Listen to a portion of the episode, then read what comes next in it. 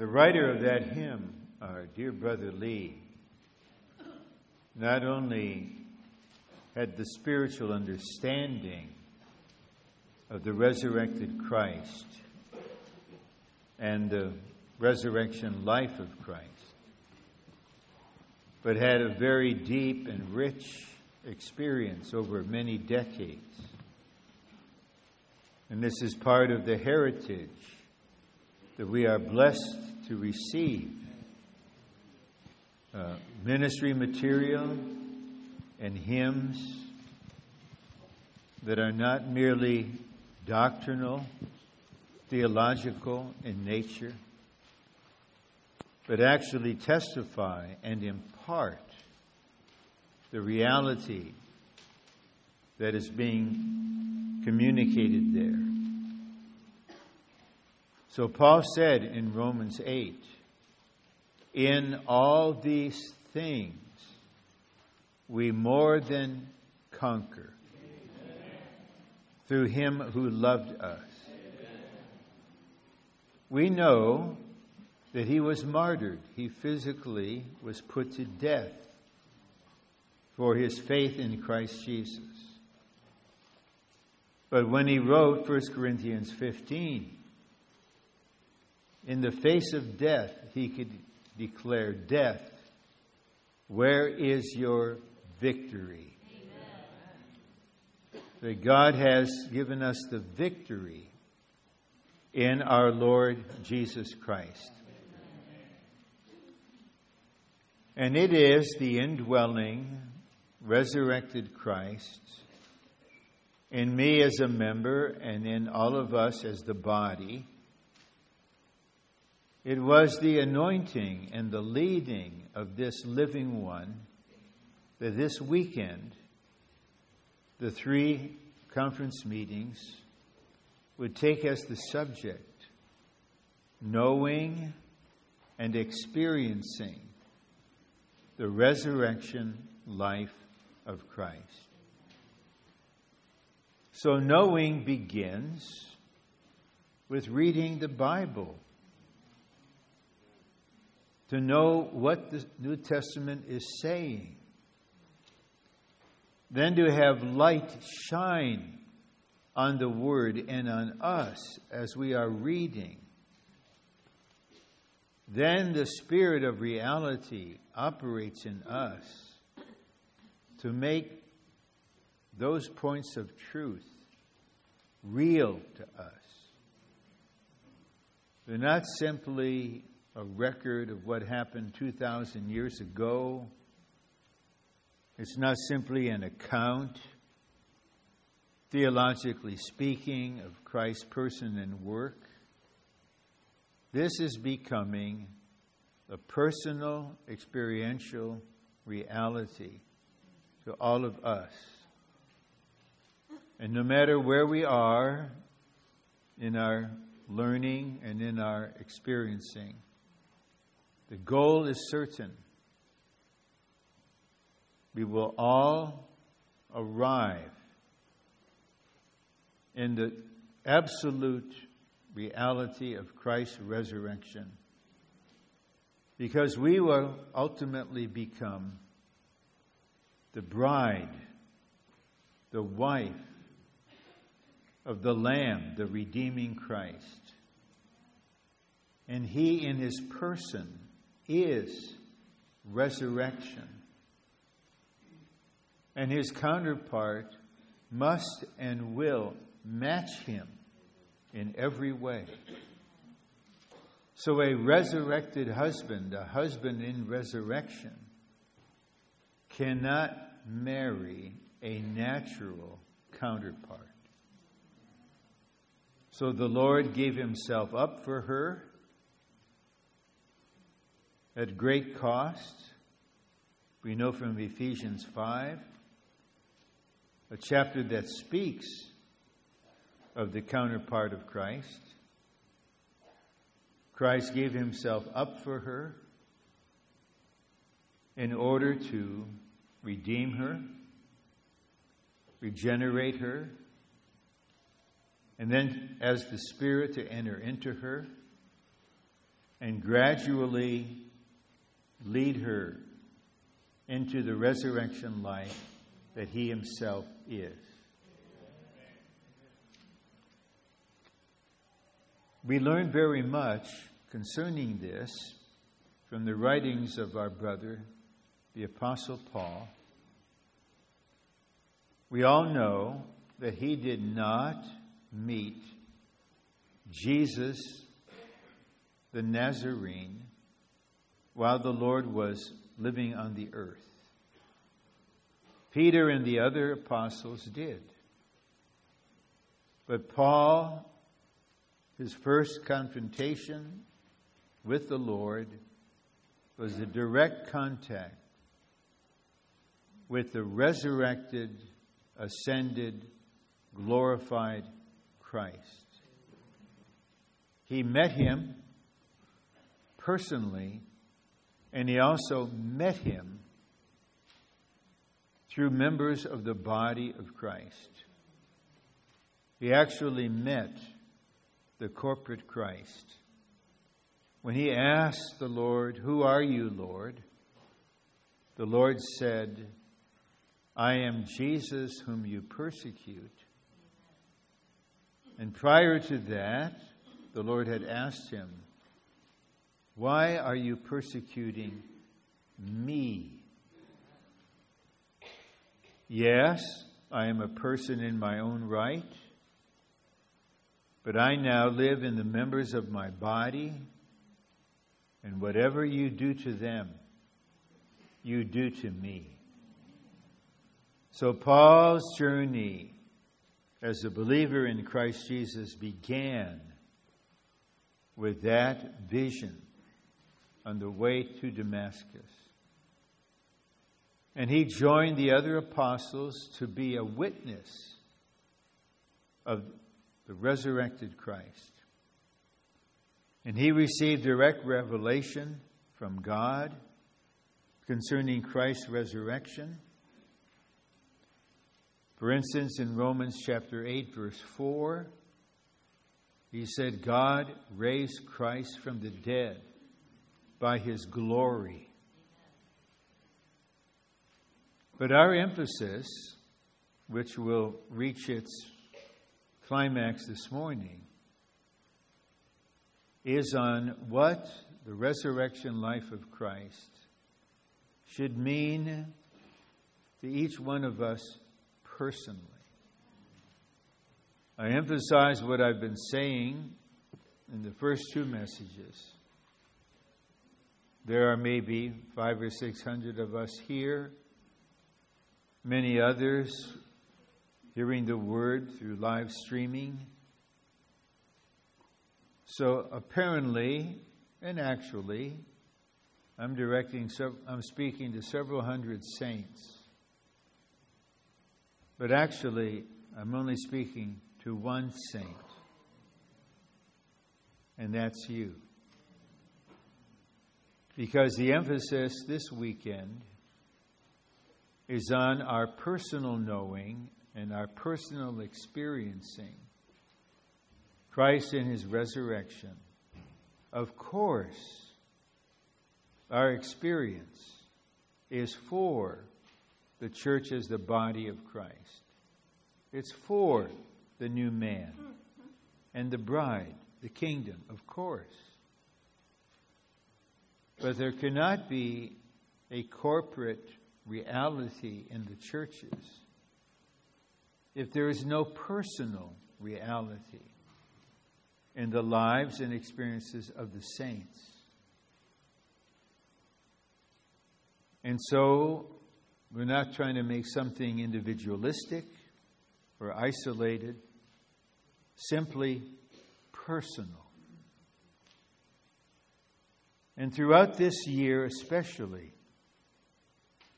the indwelling Spirit has impressed me again and again.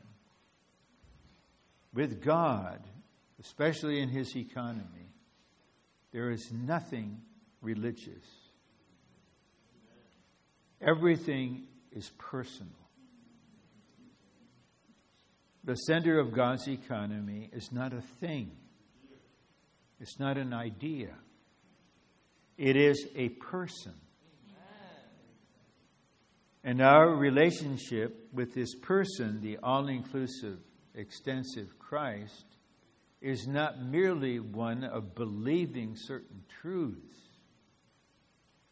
It is a matter of being one with Him, loving Him, experiencing fellowship with Him, receiving shepherding care from Him, allowing Him to make His home in our heart.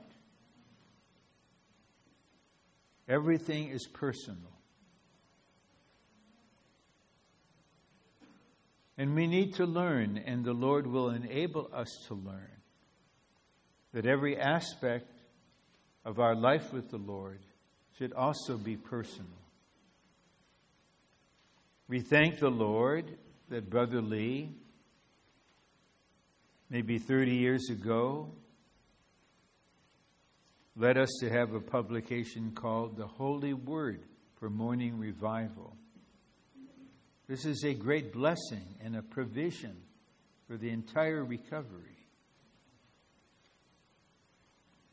But we may use this material in a routine way.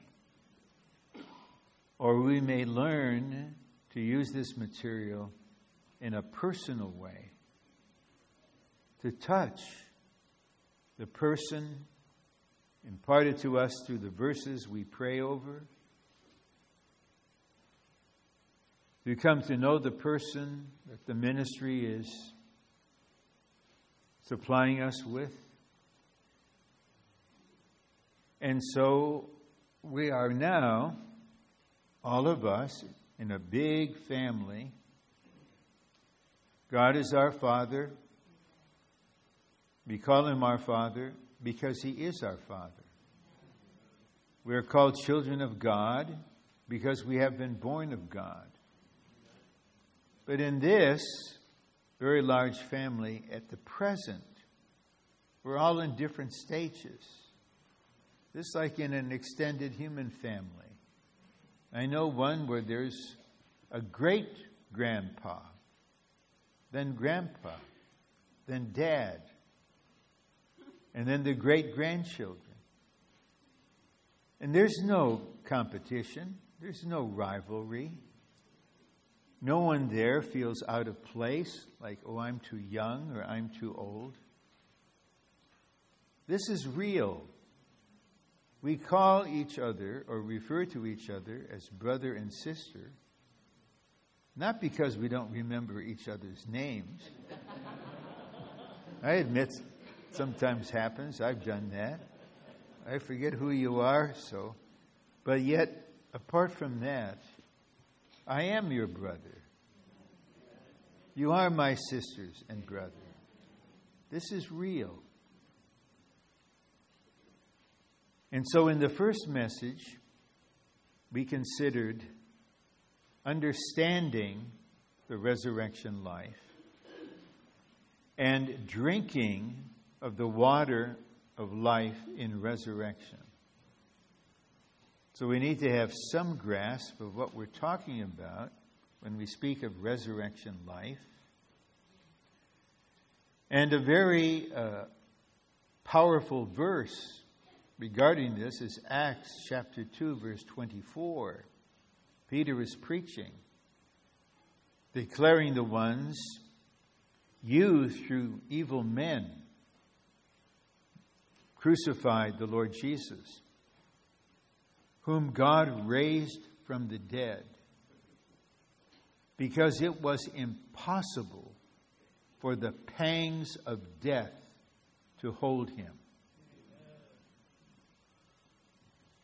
This needs to dawn on us. As dreadful, as frightening, as unavoidable death is, it cannot defeat the resurrected Christ. This is our personal and corporate testimony. It's impossible for death to hold him.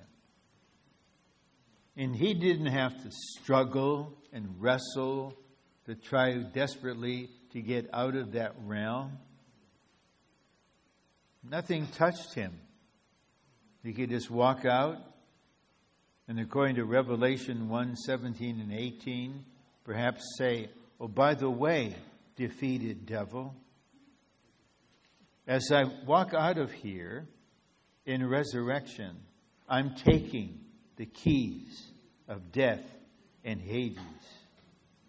Now, even this is under my authority.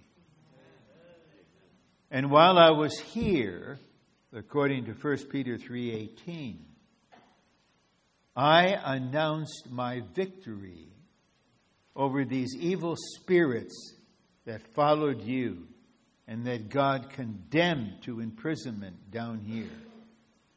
I'm letting you know I conquered your entire kingdom from the leader on down. And now I'm leaving here because when I'm resurrected, I'm going to bring forth a corporate person, one new man, a new creation in the power of my resurrection. Resurrection life is a life that enters into death.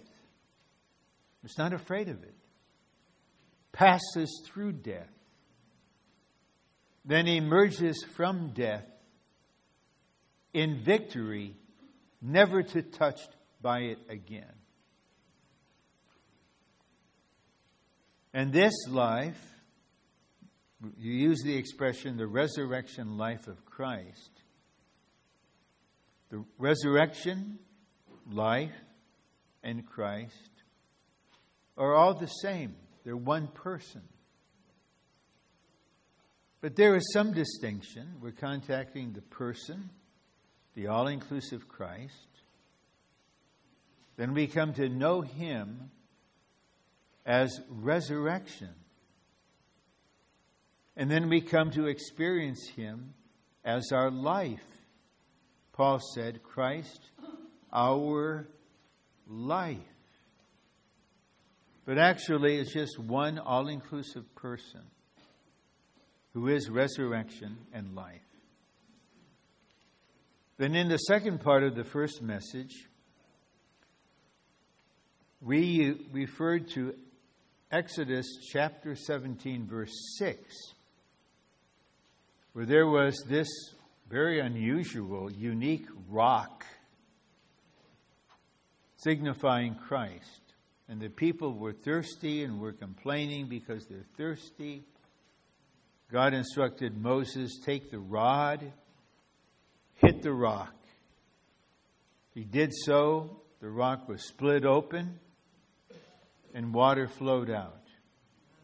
All that signifies Christ. The rod represents the law of God, that Christ died to fulfill the requirements of the law. So he was smitten by that. But then his being was opened up, as indicated by what happened in John 19:34 when his side was pierced. Out of his side came blood and water. So the water that flowed out of the rock is water that flowed out of the crucified and resurrected Christ. Therefore, this water is very special. It's resurrection water. It's the water of resurrection life. And we know from 1 Corinthians, verses 12 and 13, that the church is the corporate Christ. And the next verse says that in one spirit we were all baptized into one body and we're all made to drink of one Spirit. And many of us, in the last couple of days, are receiving a fresh impression and motivation concerning drinking the Spirit. We've been all made to drink of one Spirit. And this Spirit is the resurrected Christ.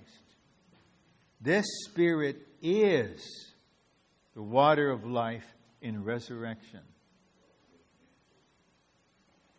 So, anytime we have the sense of any aspect of death harassing us, attacking us, weakening us, discouraging us, there's something very simple we can do. And that is turn our heart to the Lord. And as God told Moses, just speak to the rock. Yes, the most, you could say, vital way is to call on the Lord, realizing who He is and what He is. But there are times when we should simply speak to the rock, just to tell him, Lord, I'm, I'm just so discouraged. Lord, I'm speaking to you. I'm fellowshipping with you, person to person. You're speaking to the rock. Now the river flows, and you're drinking, and then something happens to the discouragement, to the despair. Because resurrection water is starting to saturate your being. And Friday night, and again yesterday, I mentioned a simple human illustration. My primary care physician, uh, he gave me a very simple and direct message within this year. Hmm. he said, Drink eight glasses of water every day. And he knew my whole history, he knew my situation. This was his word. And this time, I actually obeyed him, and I, I have a wonderful helper, so I get help. And then I began to understand a little the effects of dehydration. And several weeks ago, there's a dear brother I knew, and he was on the campus. He just, he's in his 70s. He, he, he just collapsed. He was on the ground. And I went there with others to take care of him. He was brought immediately to the hospital. The diagnosis was dehydration. This is the effect. Then I realized there's such a thing as spiritual dehydration, which is not exactly the same as thirst. You may be thirsty, then you really know you need water. But you may be dehydrated before you ever have a sense of thirst. So I'm not waiting till I feel thirsty. I'm drinking my eight glasses. I got three down already. I got five more today. And I've got to keep track of this. And I can't explain it, but my body is responding to this. And so may the Lord deliver all of us from any kind of spiritual dehydration. You can be in the shower. And us men who have to shave every day, wasting that time, inwardly we can be calling or speaking. What a way to begin the day, drinking resurrection water. And then last night, we went on to consider being in resurrection for the reality of the body of Christ. So, our personal experience of resurrection life, we experience as members of the body, for the body, with the body and through the body. Often, the flow that's coming to us is coming through other members, it's coming through the body. At other times, what we are experiencing is flowing from us through the body. We're experiencing this together. And we will be drinking eternally. The more we grow in life, the more we experience Christ, the more we will come to realize we cannot live apart from Him. The principle of the tree of life is dependence. So the more we are growing, the more we realize we're absolutely dependent on the bread of life, on the spirit of life, on the water of life. And that river will be flowing from the throne of God and of the Lamb eternally. And we will be drinking forever and enjoying the tree of life forever. Because although we will be the mature counterpart, first the bride, then the wife of the Lamb, only He has the Godhead. Only He is the source. And we will never have anything that we would say, look, we've been here 18 billion years. We did this, we've done that. We say, we never have the sense. It's always fresh, it's always new. That's one reason why. And I just personally enjoy just kind of poking at these unwanted email advertisements that come. They're trying to get me to buy anti aging stuff. First of all, I don't believe it's going to work. The second thing is, I'm not in an anti aging mode. I just want to be a normal human. But maybe I should maybe I should respond to the next thing and say, "Listen to me. I am what's considered an elderly man. I want to tell you I am 50 times fresher and newer than when I was 20 years old. Don't try to sell me this stuff. I drink resurrection water. And I'm not trying to preserve this old body. I'm looking forward to getting a brand new one.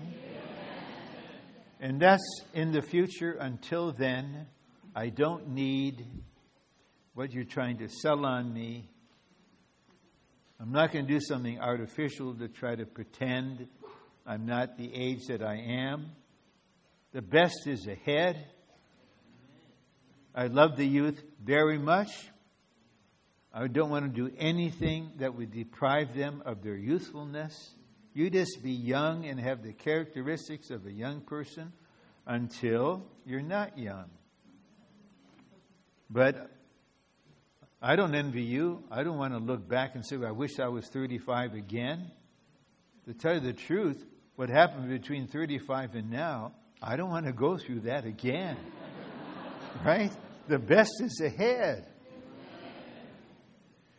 And so last night, the emphasis was on our natural life, our natural strength, and our natural ability needing to be touched and terminated by the cross and replaced by resurrected ability, resurrection life. God will never throw away what He created. He created each one of you specifically so that He could be expressed in Christ through you in a way that no other person in the whole universe can do. Because of this, I remind the trainees from time to time you want to share something after a message and you're in line and someone else speaks the point you wanted to speak and you feel discouraged, I tell them, you may speak the same point, but only you have the portion of grace. Only you have a measure of Christ that no one else has. So just speak the point from your spirit, conveying grace and Christ that are with you. And so the Lord is not going to discard the way He made you. If you are a genius, then the Lord will make you a resurrected genius who's no longer proud, self sufficient, self confident, is no longer using intelligence for self glory. Now the Spirit can use all your faculties to manifest Christ. Now, this morning, we come to attaining to the out resurrection. And I admit that's an unusual utterance in English, out resurrection. But it's an exact translation of the Greek. And the recovery version is quite strict in this matter. We're not trying to have some flowery literary translation. We want an accurate one. But, so let's spend a little time to understand what we mean by the out resurrection. As opposed to just resurrection. So let's begin with comparing two resurrections in the New Testament. The first is Lazarus, the brother of Martha and Mary. He was very ill. The Lord did not come on the scene to heal him. The Lord waited because he's living out the Father, and the Father's will in this instance was not to be the God of prevention, but to be the God of resurrection. That's why he revealed to Martha, I am the resurrection and the life. So eventually, finally, all the opinions stopped. Pretty hard for Martha. Even when we're at the tomb, he's about to resurrect the brother. She can't keep quiet. She has to say, Lord, he's been there four days and he stinks. But eventually, we see in the next chapter, Martha entered into resurrection and became a very useful sister. But the Lord called Lazarus to come forth, and he was resurrected, restored to human life. But eventually, he died again. Because this was simply a restoration of a dead person to the same kind of human living that he had before he died. When the Lord when God became a man in Christ Jesus, the humanity he put on was that God created humanity in the old creation. He was the only begotten Son of God. The fullness of the Godhead was dwelling in him bodily. But his body and his humanity was not yet divine. But he needed to become a man in the old creation in order to redeem us. The blood of Jesus, God's Son, cleanses us from every sin. But it has to be the blood of Jesus, the man. But Jesus is the Son of God. So the efficacy of the blood of Jesus is eternal, it's unlimited. But when he was resurrected,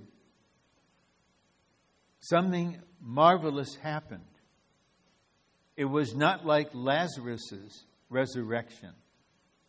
He just restored to life with the exact same appearance that he had before he died. No, his human, in his humanity, through the Spirit of holiness, in resurrection, he was designated the Son of God. To be brief, this means in his resurrection, his humanity was brought out of the old creation into God. He's called the firstborn from among the dead because he was the first person who resurrected in this way to be fully out of the old creation and to have his entire tripartite being in God as a new creation. He was resurrected out of something and resurrected into someone. So, regarding Christ Himself, the out resurrection was the resurrection of the Son of Man that caused his humanity to be divinized and made him the Son of God not only in his deity, but also in his humanity, and brought his entire being into God, into resurrection, into a new creation. So Paul learned this. He learned this. So now I want to read five verses from Colossians 3, uh, Philippians 3. So this is somewhat fresh before us. Verses 10 through 14. To know Him and the power of His resurrection and the fellowship of His sufferings being conformed to his death, if perhaps I may attain to the out resurrection from the dead.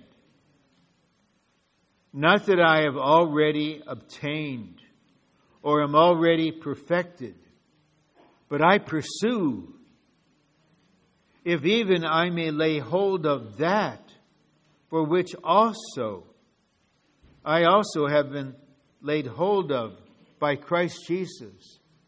Brothers, I do not account of myself to have laid hold, but one thing I do, forgetting the things which are behind and stretching forward to the things which are before. I pursue toward the goal for the prize to which God in Christ Jesus has called me upward. Then I want to add the first part of verse 15. Let us, therefore, as many as are full grown, have this mind. So, in these verses, Paul shows us his personal goal when he is pursuing Christ, he is pursuing the Christ who is not only resurrection, he is pursuing the Christ who is the out resurrection.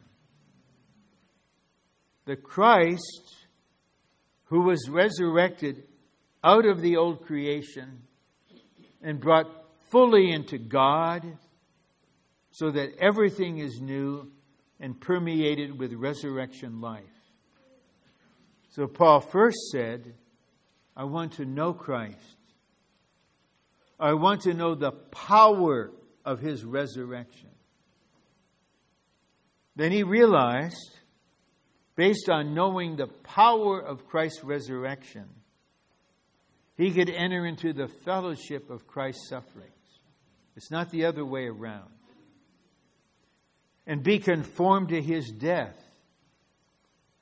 But in verse 11, we see the goal.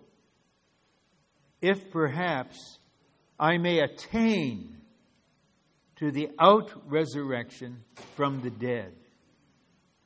He says, if perhaps, because he's not confident in himself, he makes very clear. He surely, next to John, who's still alive, they are the two most mature believers on the earth. He's not a spiritual child. He's nearing the end of his course. But he said, I haven't attained. I haven't arrived. But I'll tell you what I'm going to do. I'm going to press on. I am pursuing. I'm not going to be passively sitting here in this prison.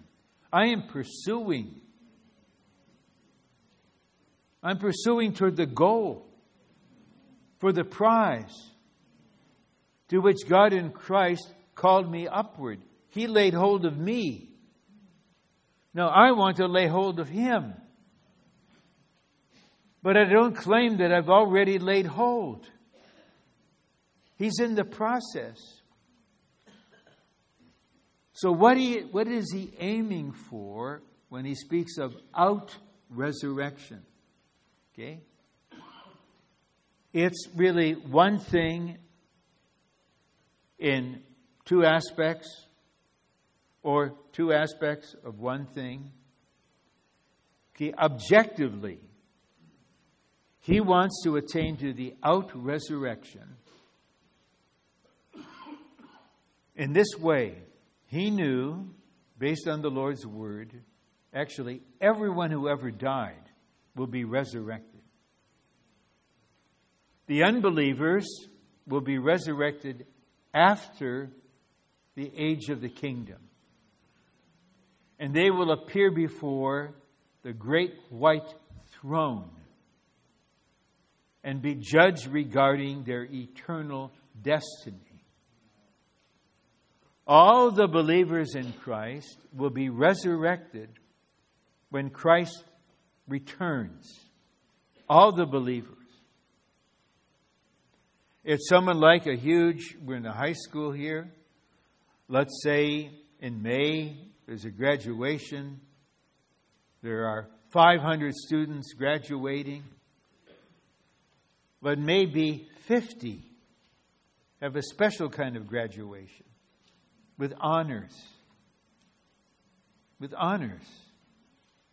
And that may be designated. This one is graduating with honors. I saw this happen at my daughter's graduation from what Texans called the university. She asked someone in Austin, what university is here? They would say the. Because in, in, in Texas, thought that means the University of Texas. And so when they called the name, they mentioned with honors.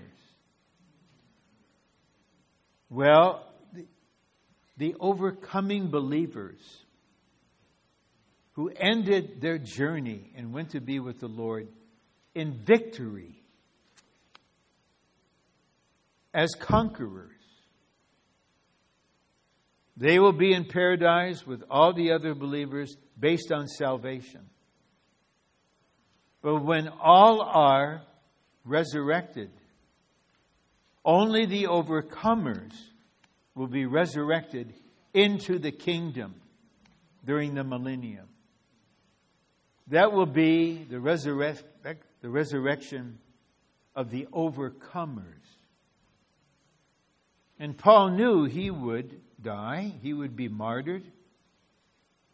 But his aspiration was when I'm resurrected, I want to be in this resurrection. So, this is the objective side. But you can tell by the context here, he is pursuing something now. He has been laid hold by the Lord. He wants to lay hold of the Lord. He is forgetting what's behind. He's stretching forward to what's ahead. So there's a second meaning to this expression, out resurrection. And the meaning is this Paul realized if I am to attain to the out resurrection when my body is resurrected, I need to attain to the out resurrection in my experience now. I need to experience the resurrection life of Christ in a particular way now. And what is that way? That is the way in which a believer is clear about the goal. And they also understand that when they were born of God, born from above, born of the Spirit,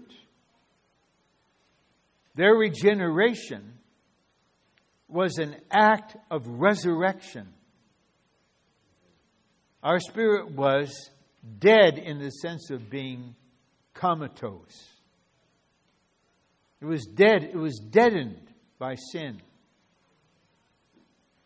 When the life giving Spirit entered into us, a resurrection took place. Because the resurrection life mingled with our human spirit.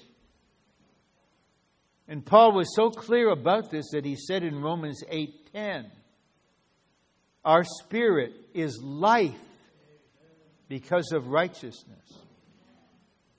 Sadly, what happens to tens of millions of believers in their whole life is there is no spiritual advance or growth in life beyond the day they were regenerated. And then they are deceived. Not that anyone is willfully deceiving them, because it's the blind leading the blind. The deceived theologians and pastors have a good intention, but they're deceiving the congregation, saying, Look, when you pass away, when you die, that solves all problems. Because you'll be in heaven. You'll be in heaven. Maybe we'll have different statuses in heaven. They invented this, maybe from Dante's Paradiso. Instead of, and so what? This kills the motivation. But if you hear the real truth, along three lines, things will be different. First is death does not solve any problems. The foolish virgins who failed to get oil in their vessel died. The prudent virgins paid the price to get oil in their vessel. They died. They were all resurrected in the same condition they were in when they died. And now the foolish ones are shocked. I, I have to get oil in my vessel. The prudent ones are in the wedding feast. The other ones are told, you've got to pay the price yourself. You had opportunity in your lifetime, you didn't do it. And you believed that death will solve the problem, everything will be wonderful. No, you're still untransformed. And then there is the misconception that the believers will just be in heaven. And so you just wait here.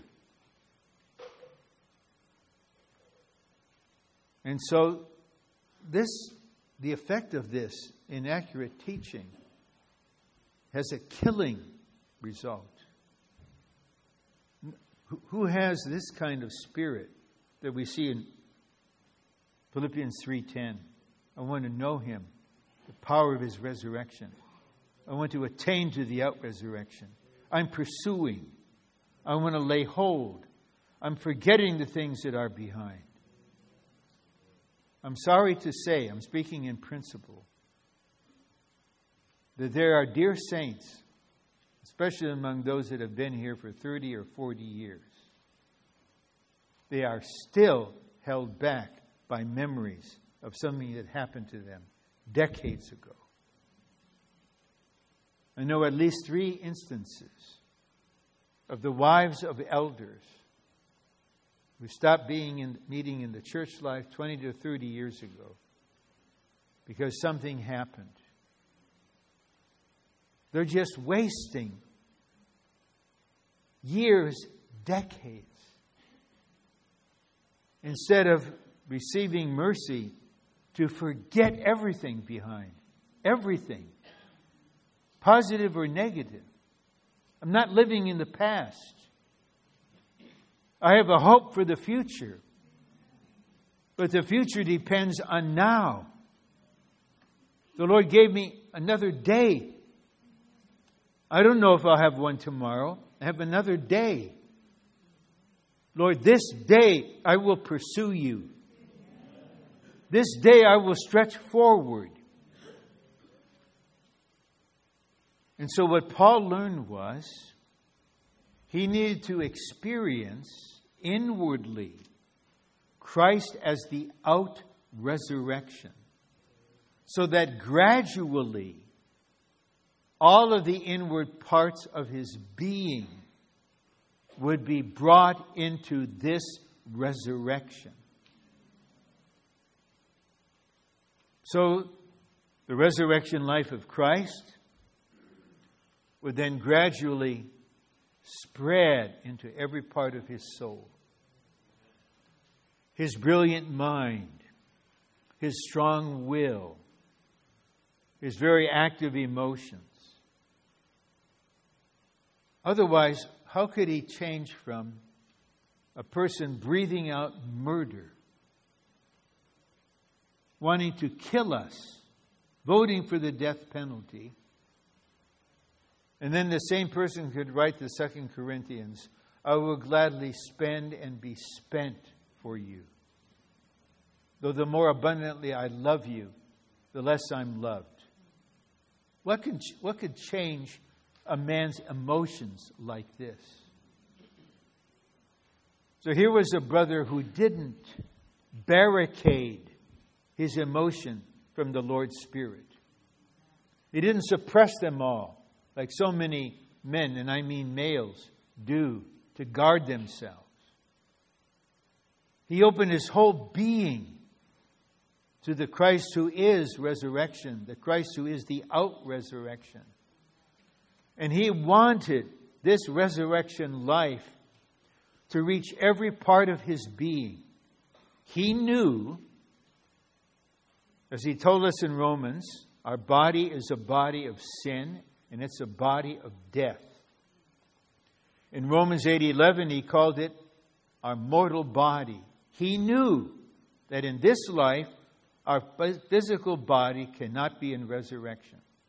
But in Romans 8:11 he said, if the spirit of the one who raised Christ Jesus from the dead dwells in you, he who raised Christ Jesus from the dead will give life to your mortal body through the Spirit that dwells in you.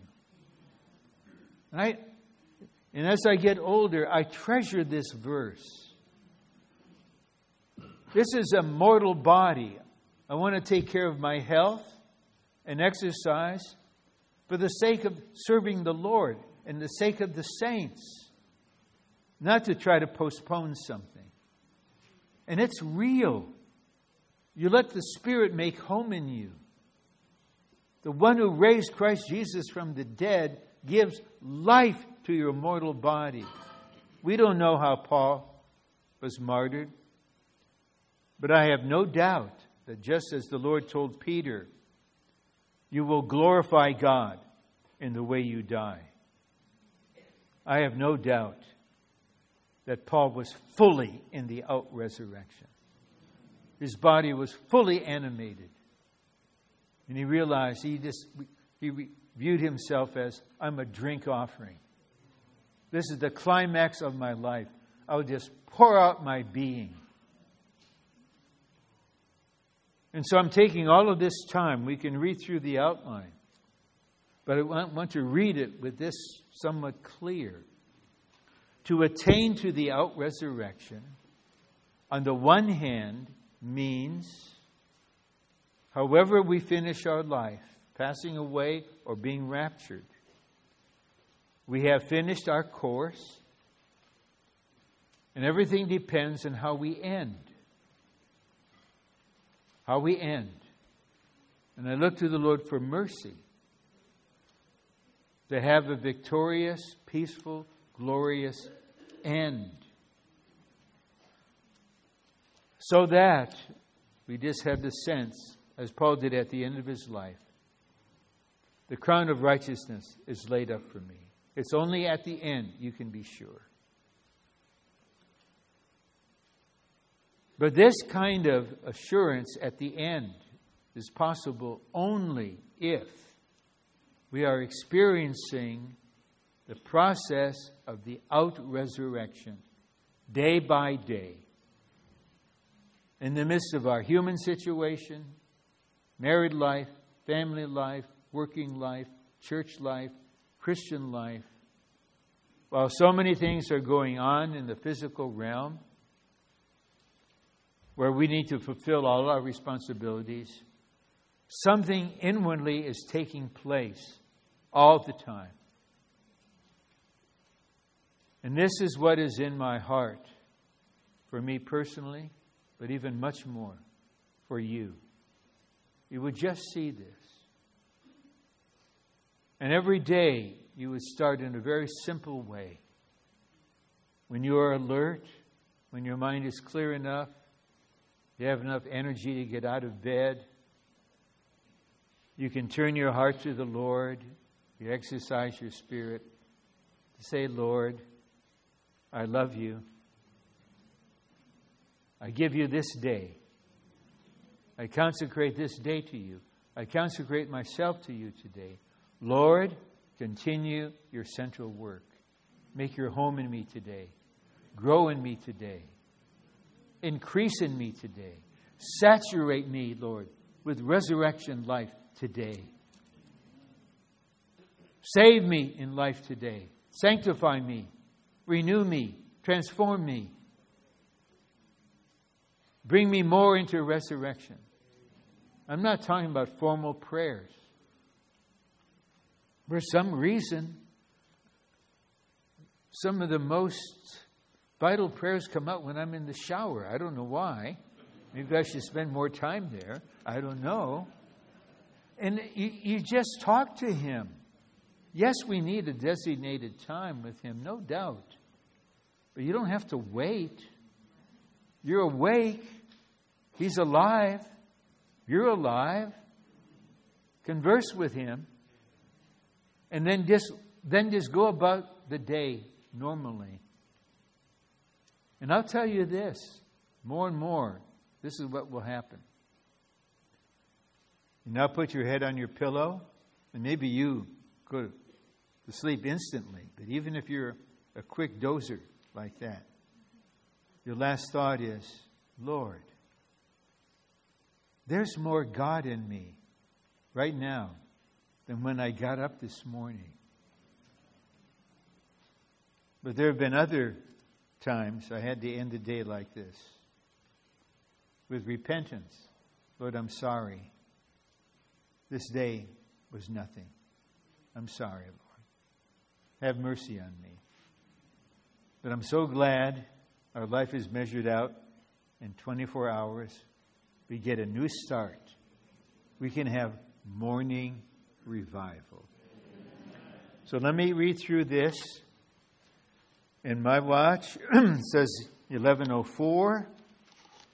And my part will be done by 1130, at the latest 1135, because the remainder of the message needs to be spoken by many of you. I mean this. Your portion is needed. A genuine confirmation is needed. And then we'll have the sense the body is speaking this. Okay, Roman 1. The result of being conformed to Christ's death is that we may attain to the out resurrection from the dead. With the Lord Jesus, the sequence is He died and was resurrected. With us, this is not the sequence. The sequence is we experience the power of Christ's resurrection. This is the only way we can be willing to be conformed to the mold of Christ's death. You try to do that on your own. You, you lay yourself down in the mold and then you just spring right up. Something happens, you just spring up. So it's the resurrection that enables us to go to the cross. Song of Songs, chapter 2. The Lord is coming, leaping and skipping on mountains full of resurrection life, speaking to his lover, Come with me. The winter's over. The birds are singing. Eventually, she comes, and then he sees her in the cleft of the rock. This is the cross. How did she get there?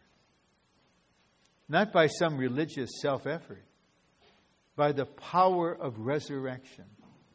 This is the only way we can experience the cross. Then we are conformed to his death, and that bring that issues in the out resurrection. Then the power of resurrection enables us to experience his cross we're conformed to his death. More resurrection. Resurrection, death, resurrection.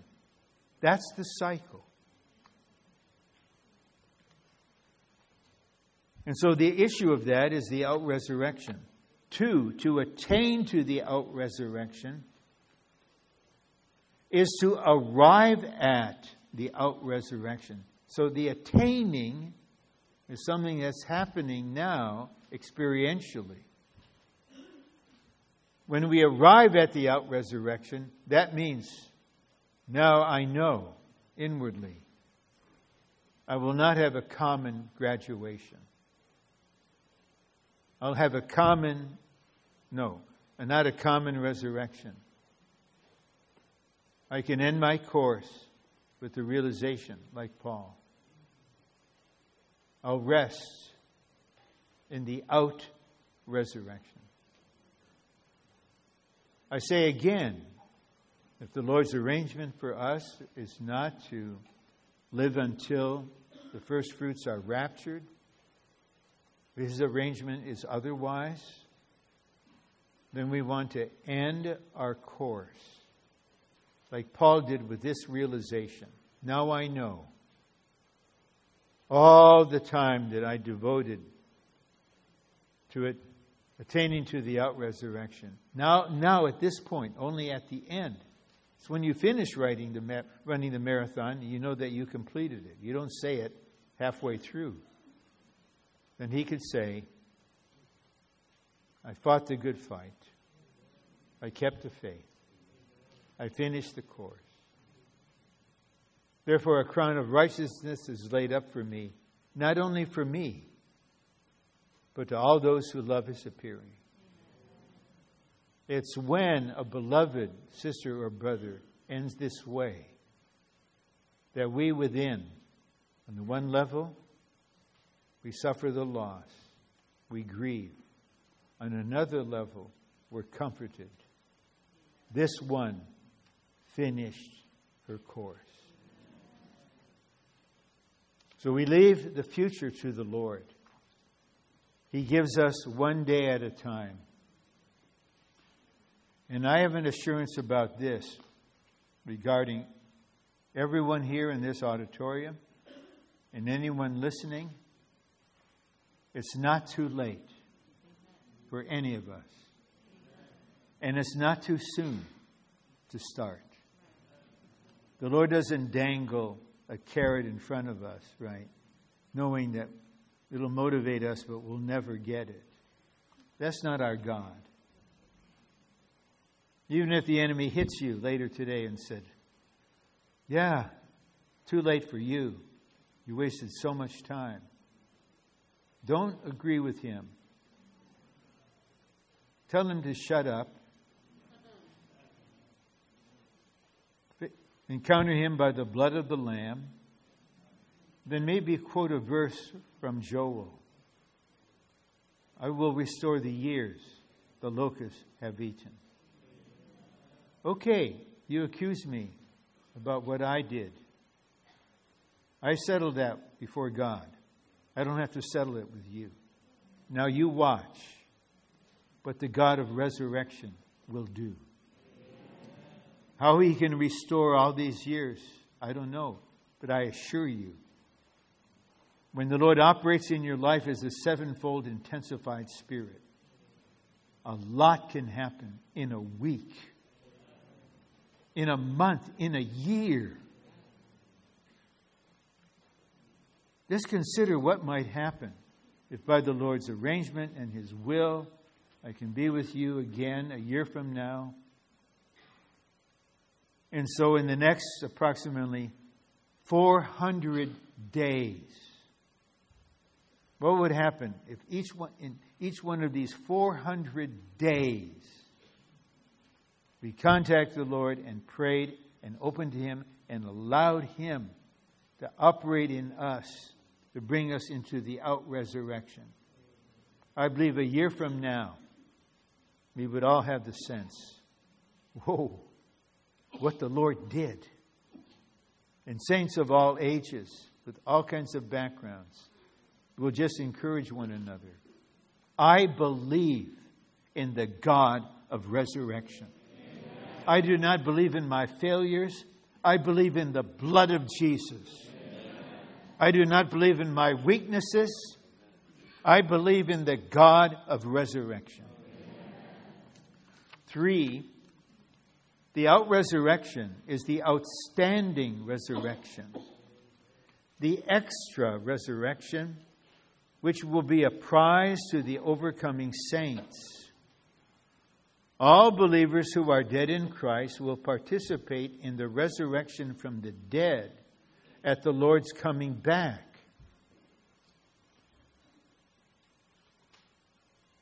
And on another level, this is a comfort to us that those whom we love, for the time being, we're separated from them. But we will be together forever. Even to see beyond for a moment, beyond the kingdom reward. We're going to be, like Paul said, forever we'll be together in the Lord. So we're not minimizing the truth of the general resurrection, but we're focusing on the out resurrection. B, the Lord's overcomers will enjoy an extra, outstanding portion of that resurrection a resurrection in which they will receive the reward of the kingdom. This is what the Apostle Paul sought after. He pursued. And starting with the Memorial Day weekend conference on Philippians, and prior to that, and receiving the burning, burden concerning it, I had to consider before the Lord Lord, I can say I've been seeking you for decades. But Lord, am I really pursuing you? Lord, have mercy. I need to pursue you. You have an object there and your whole energy. So we can't just make up our mind from now on, I will pursue the Lord. I consecrate to pursue the Lord. That's you making a promise to do something you won't be able to do by the end of this week. You say, Lord, do in me what you did in Paul. Give me and all the saints a pursuing spirit, a pursuing heart. Deliver me from all kinds of passivity, lethargy, lukewarmness. I want to pursue. In order to pursue, I want to forget. Maybe some of us need to spend time with the Lord and ask Him, Lord, show me what I need to forget. Just renew my mind, flush out the things that the enemy uses to haunt me, to separate me from others. You're a God who forgives and forgets. If I've been hurt, heal me then grant me the grace to forgive and forget. I'm, I will not be governed by the past. There's a bright future. I'm pressing forward to this. See, the out resurrection should be the goal and destination of our Christian life. So it's the goal during our lifetime. It's not just a faraway goal, it's the goal in your lifetime. Because I say, what's important is how we end. So I just take a little time to share a, a parable that I invented for the trainees. and it has a professional football background. It's the parable of the two minute drill that in professional football, I, I don't watch anymore, but I, th- I think they still have this rule. At the end of the first half, the whistle blows, there's two minutes. And then, especially at the end, as you're nearing the end of the fourth quarter, there's a two minute drill. The two minute. And the quarterback and all the athletes are trained to carry out certain plays during this two minutes. And an expert of this was John Elway with the Denver Broncos. And they were playing a home game. It was at the, toward the end of the fourth quarter, they were 12 points behind their opponent. So even the most loyal fans were starting to get out of the stadium to get ahead of the crowd. But they forgot. This is John Elway, who's an expert at the two minute drill. And so they went into action. They knew what to do. You send your receivers out, not too far, close to the sideline, throw a pass, they catch, step out of bounds, stop the clock you move ahead. Another one, send out your receivers, not in the midfield. And they'll be tackled, and the clock still goes by the sideline.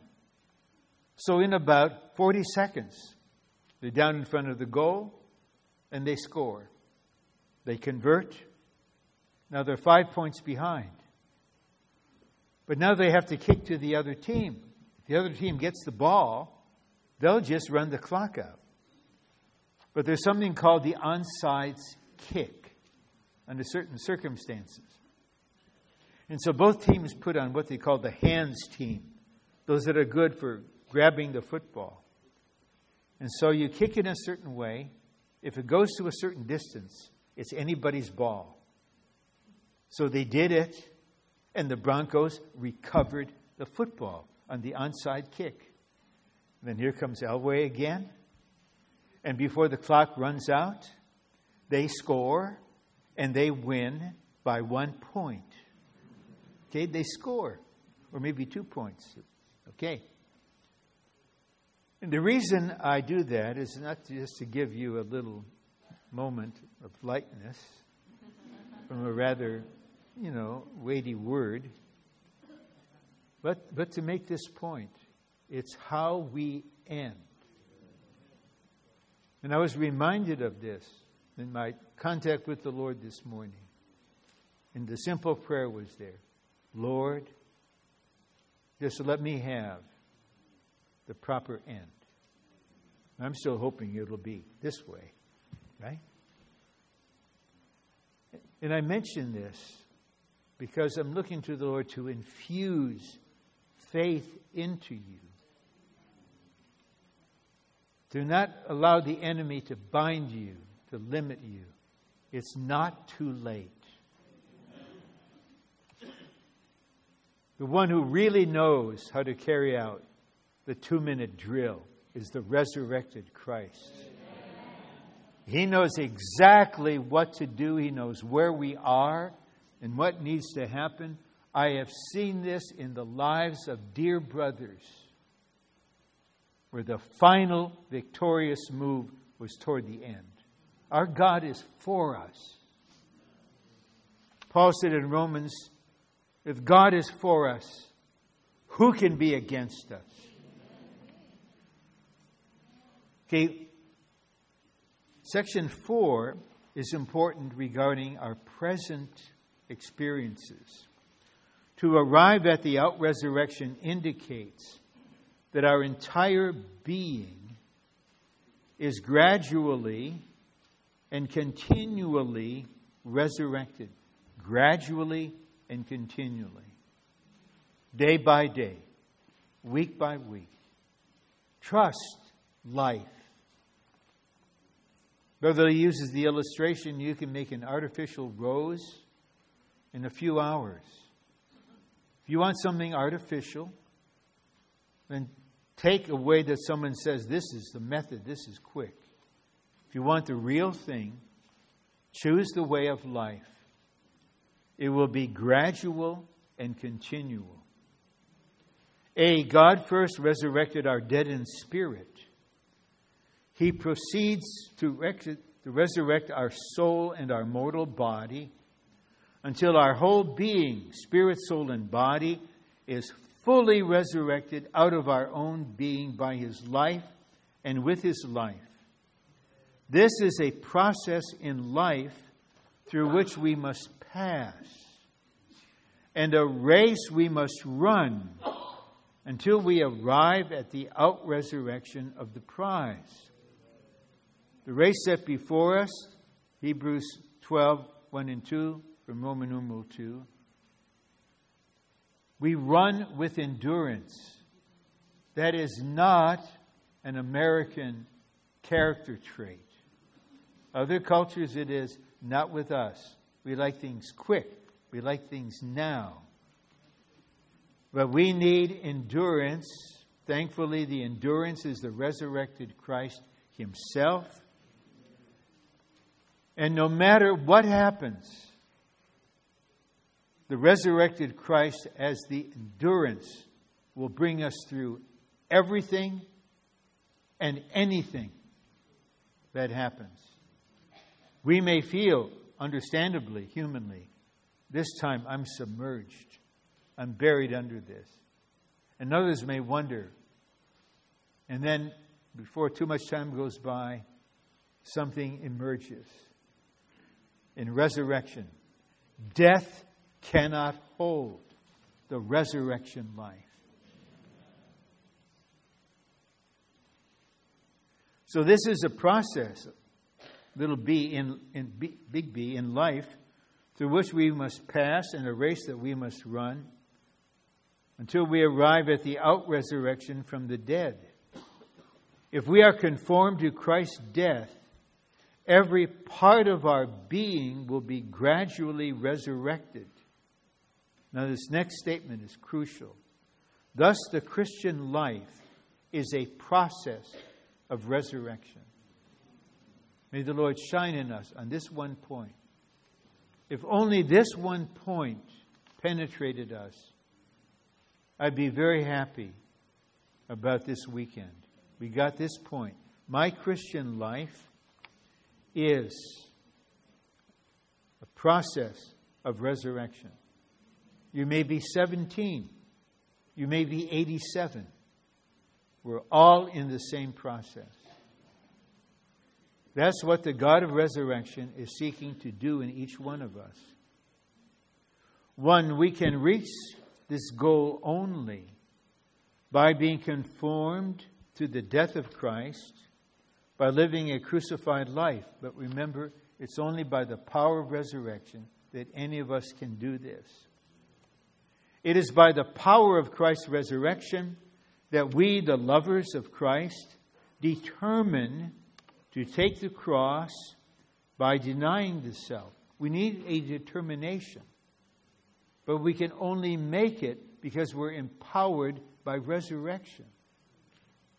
So don't be afraid that, oh, I, I can't do it. My will is not that strong. It's not a matter of the strength of your will, it is our cooperating with the power of resurrection.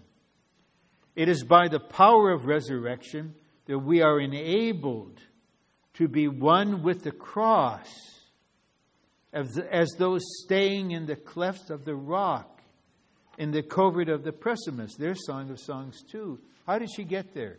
She's introspective. She's lying there considering her situation, studying herself. The Lord comes leaping and skipping in resurrection. She doesn't respond for a while. He doesn't give up. But then here she is. And the Lord, then the Lord speaks to her.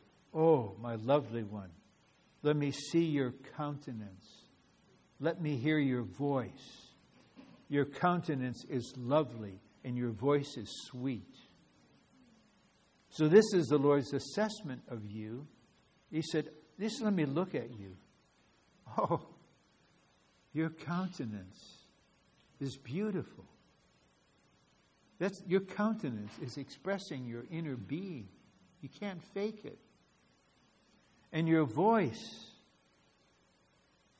manifests your spirit. It's so pleasant. This is for all of us. It's not for just Madame Guyons, these exceptional mystical types. It's for all of us ordinary believers. Two, in the death of Christ, we are processed from the old creation to the new creation. Five, the out resurrection is a resurrection out of the old creation into the new creation. To be in the out resurrection means that everything of the old creation and to, uh, we leave everything of the old creation and to be brought into God. This is going to happen. And at certain points, the Lord will indicate to you, as He does in Song of Songs, but what He calls her. He's going to encourage you this is happening. You're not where you were a year ago, you're in another realm. And I confirm this to you. And the genuine fellowship in the body will confirm this to you. You are, and now you are motivated. I want to leave everything from the past behind, everything old. I am not getting old. That's why, again, I don't need your products about anti aging. I'm being renewed every day. Don't worry about my body. I'll get a brand new, glorified, transfigured body like the Lord Jesus' body.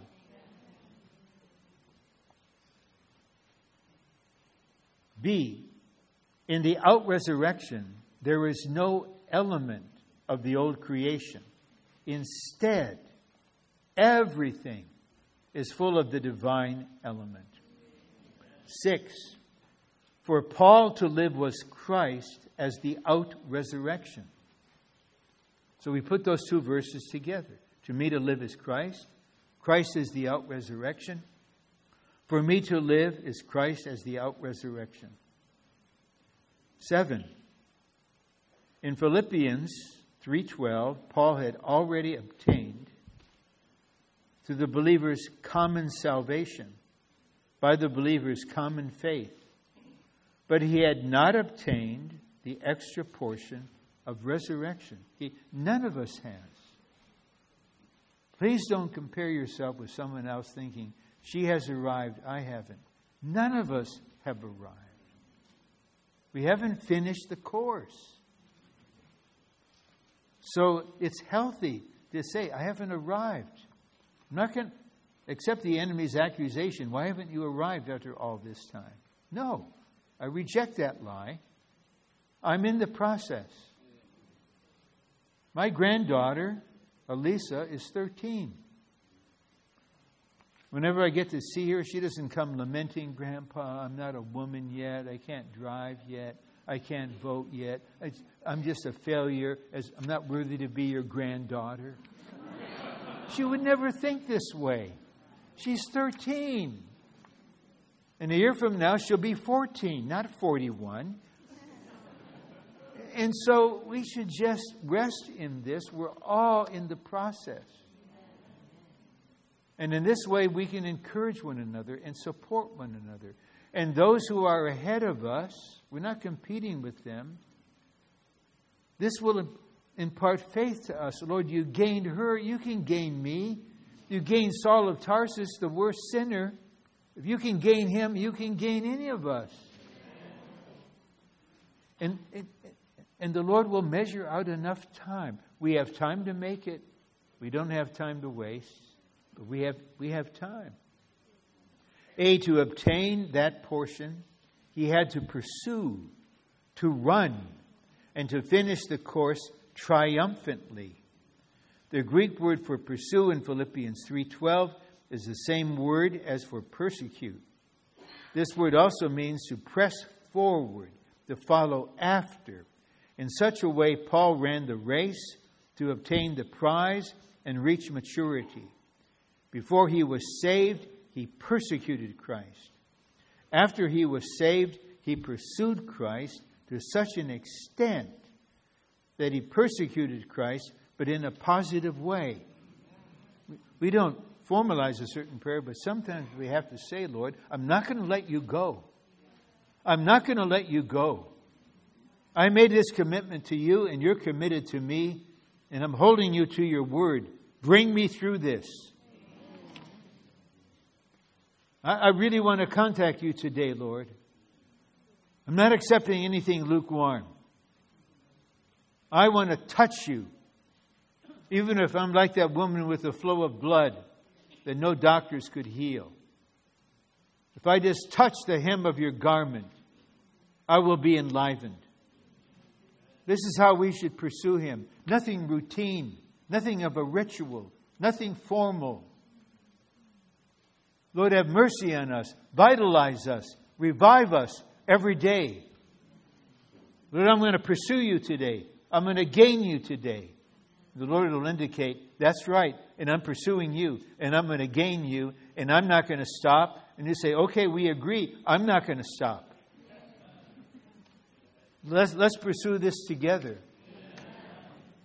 And you'll contact the Lord in a, in a genuine way that's so fresh and inspiring. It will be real to you.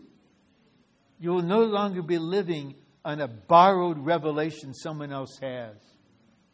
You will no longer try to imitate someone else's experience.